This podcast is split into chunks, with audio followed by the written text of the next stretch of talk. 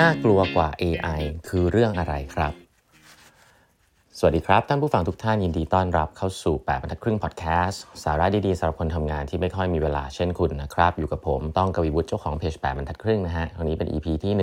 1711 แล้วนะครับ ที่เรามาพูดคุยกันนะครับ ในหนังสือ The Coming Wave นะครับนอกเหนือจากเขาพูดถึงเรื่องของเทคโนโลยีด้าน AI เราเนี่ยเวฟหนึ่งซึ่งเขาพูดถึงแล้วก็จะพูดถึง containment problem เหมือนกันเนี่ยก็คือ เรื่องของ synthetic biology นะครับพูดคำนี้อาจจะดูงงนะฮะก็เป็นเรื่องเราพูดถึงเรื่องของอะไรอะเขาเรียกว่า bits ไปละ bits ก็คือ AI ใช่ไหม bits bits and bytes นะฮะก็คือการคำนวณคอมพิวเตอร์นะครับซึ่งตัวเล็กที่สุดก็คือเป็น bit and byte นะฮะการคำนวณ AI เนี่ยไอเรื่อง AI เนี่ยการคำนวณ bit and byte ข้อมูลเนี่ยก็ว่ายากแล้วเยอะแล้วใช่ไหมแต่ว่าสิ่งที่มันเป็น มันอนูที่มันซับซ้อนมาก ๆ ในมนุษย์เราเนี่ยก็คืออะตอมนะฮะอะตอมเนี่ยเป็นเรื่องของวิชาชีวะละไม่ใช่วิชาคอมละนะครับ ทีนี้เนี่ยอะตอมเนี่ยเป็นหน่วยที่เล็กที่สุดนะครับ สิ่งที่เราพยายามจะทำมาโดยตลอดอะพูดแบบตรงประเด็นเลยกันซินติกไบโอโลจีก็คือการตัดต่อยีนหรือการตัดต่อ DNA นั่นเองนะครับจริงๆแล้วการยีนหรือ DNA เนี่ยมันก็เหมือนเป็นชุดข้อมูลที่ละเอียดละเอียดนะฮะอยู่ในร่างกายในเซลล์ของเราเนี่ยแหละนะครับ ล่าสุดนะครับหลาย ๆ ท่านจะพอทราบว่าที่ผมเคยเล่าให้ฟังไปนะในช่วงโควิดนั่นก็คือว่ามันมีเทคโนโลยีตัวหนึ่งที่ออกมา แล้วก็ชื่อว่า CRISPR นะครับผมไม่ลงรายละเอียดในตอนนี้นะเขาเคยเล่าไปแล้ว แต่ว่า CRISPR เป็นเทคโนโลยีการตัดต่อยีนและการตัดต่อ DNA โดยใช้ RNA อะไรเงี้ยนะครับก็โดนคิดค้นขึ้นมานะครับแล้วก็จริง ๆ ถูกนำมาใช้แล้วนะครับในการทำวัคซีนโควิดนะหลาย ๆ คนจะทราบ ก็คือไอ้วัคซีนที่เขาเรียก mRNA เนี่ยแหละนะครับก็เกิดจากเทคโนโลยี CRISPR นี่แหละเพราะฉะนั้น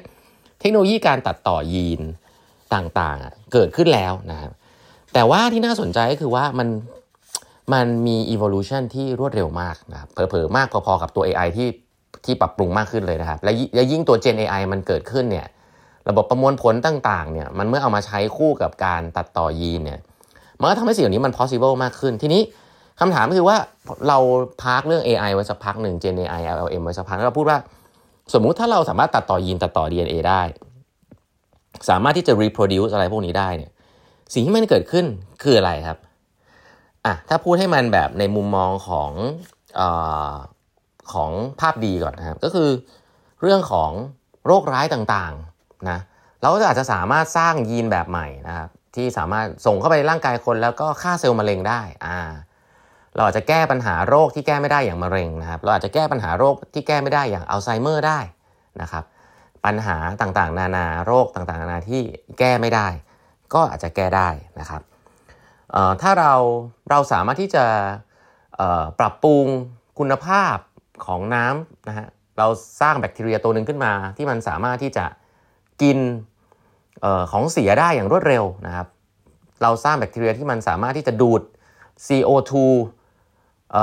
ในโลกใบนี้ได้นะครับ เราจะสร้างมันเป็นระบบนะตะกี้พูดเราพูดถึงเรื่องของวัคซีนรักษาโรคใช่ไหมแต่ถ้าเราพูดถึงเรื่องสิ่งแวดล้อมเนี่ยปัจจุบันก็มีบริษัทนะมากมายนะที่เป็นสตาร์ทอัพนะอย่างเช่นบริษัทชื่อว่า Solugen นะครับเป็นบริษัทที่พยายามที่จะสร้าง carbon negative factory นะครับโดยที่เขามี range ของเคมของสารเคมีต่างๆนะครับที่เขาสร้างขึ้นมาจากไอ้วิธีการตัดต่อ DNA การสร้างอะไรพวกนี้ขึ้นมาเนี่ย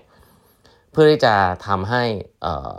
การทำโรงงานต่างๆเนี่ยมันมี carbon negative ก็คือไม่ไม่ปล่อยคาร์บอนหรือเผลอดูดคาร์บอนในอากาศลงมาด้วยซ้ำำนะฮะบริษัทนี้ชื่อว่า Lanza Tech นะครับก็ตัดต่อยีน modify bacteria นะครับ ก็เปลี่ยน CO2 จากลงลงผลิตเหล็กลงกึ่งเหล็กเนี่ยให้กลายเป็นเคมีคอลนะสารเคมีที่เอาไปใช้ได้ในอุตสาหกรรมเป็นเหมือน circular economy นะครับ สิ่งเหล่านี้เนี่ย ปัจจุบันบริษัทที่ผมพูดให้ถึงเนี่ยคือเกิดขึ้นแล้วนะฮะเพราะฉะนั้นไอการตัดต่อยีนเนี่ยมันสามารถทำเรื่องพวกนี้ได้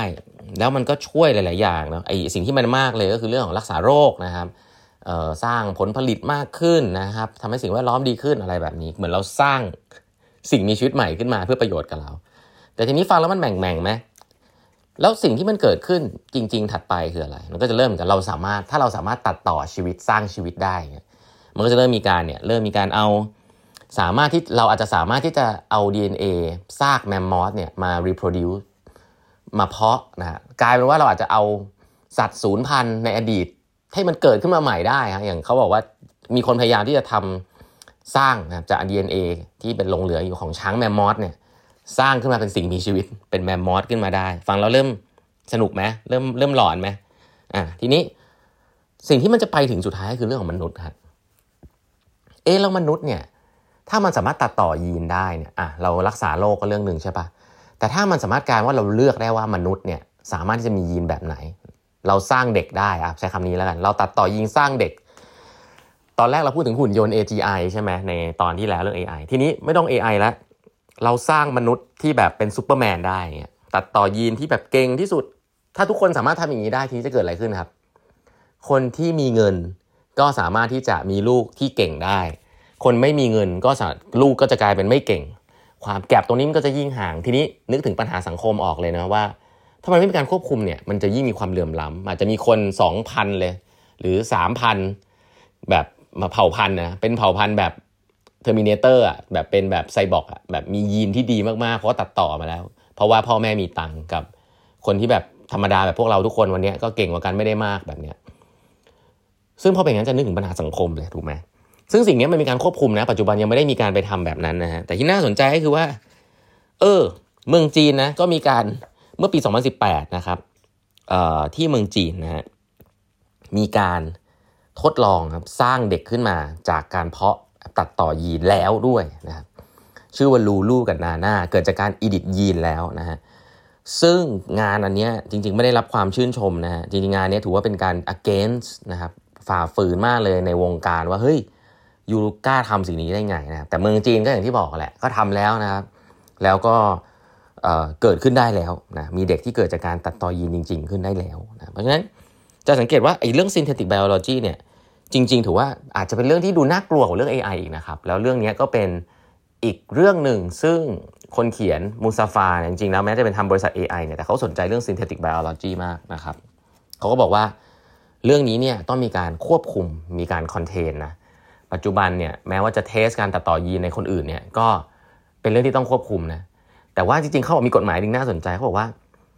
แต่ว่ามันยังไม่ได้มีกฎหมายที่บอกว่า you test กับตัวเองได้นะเรายกตัวอย่างเช่นถ้าคุณอยากตัดต่อยีนตัวเองอะเฮ้ยไม่มีใครห้ามได้นะเพราะสิทธิ์ในร่างกายของตัวเราเป็นของเราถูกไหมฉันไม่กลัวตายอะฉันก็จะลองยาใหม่ ๆ กับตัวฉันเองเนี่ยกลายว่ามันก็จะเกิดเหตุการณ์เหมือน Iron Man เหมือน Frankenstein ได้เลยว่าเฮ้ย ฉันไม่ได้ไปทำกับคนอื่นนะฉันทำกับตัวฉันเอง ถ้าทำแล้ว work แล้วตัวฉันก็แบบ โอ้โห แกมียีนที่ดีขึ้นอะไรแบบนี้มันก็จะยิ่งน่ากลัวไปกันใหญ่กฎหมายแบบนี้ก็ยังไม่ได้มีการควบคุมมากครับแบบเพิ่มกล้ามเนื้อให้กลายเป็นเรากลายเป็นแบบแข็งแรงมากอะไรแบบนี้เหมือนเพราะฉะนั้นการเอ็กซ์เพร์เมนต์กับคนอื่นเนี่ยแน่นอนว่าไม่ได้ แต่การเอ็กซ์เพร์เมนต์กับตัวเองเนี่ยยังเป็น question mark อยู่นะครับซึ่งไอ้ปัญหาพวกนี้มันก็จะเกิดขึ้น เขาเรียกว่า containment problem นะ แล้วเมื่อสองสิ่งนี้มันมารวมกันทั้ง AI ทั้ง synthetic biology เนี่ย บางทีเราอาจจะเกิดมนุษย์ที่เป็นไซบอร์กได้นะ ซึ่งเรื่องนี้เนี่ยเดี๋ยวมาเล่าให้ฟังต่อนะ อาจจะเคยได้ยินแล้วที่อีลอน มัสเนี่ยกลัว AI มากนะครับ แต่สิ่งที่เขาเชื่อก็คือว่าเพราะฉะนั้นมนุษย์เนี่ยควรจะเป็น AI ซะเอง ก็คือการฝังชิปเข้าไปในสมองไปเลย ชื่อว่า New Neural Link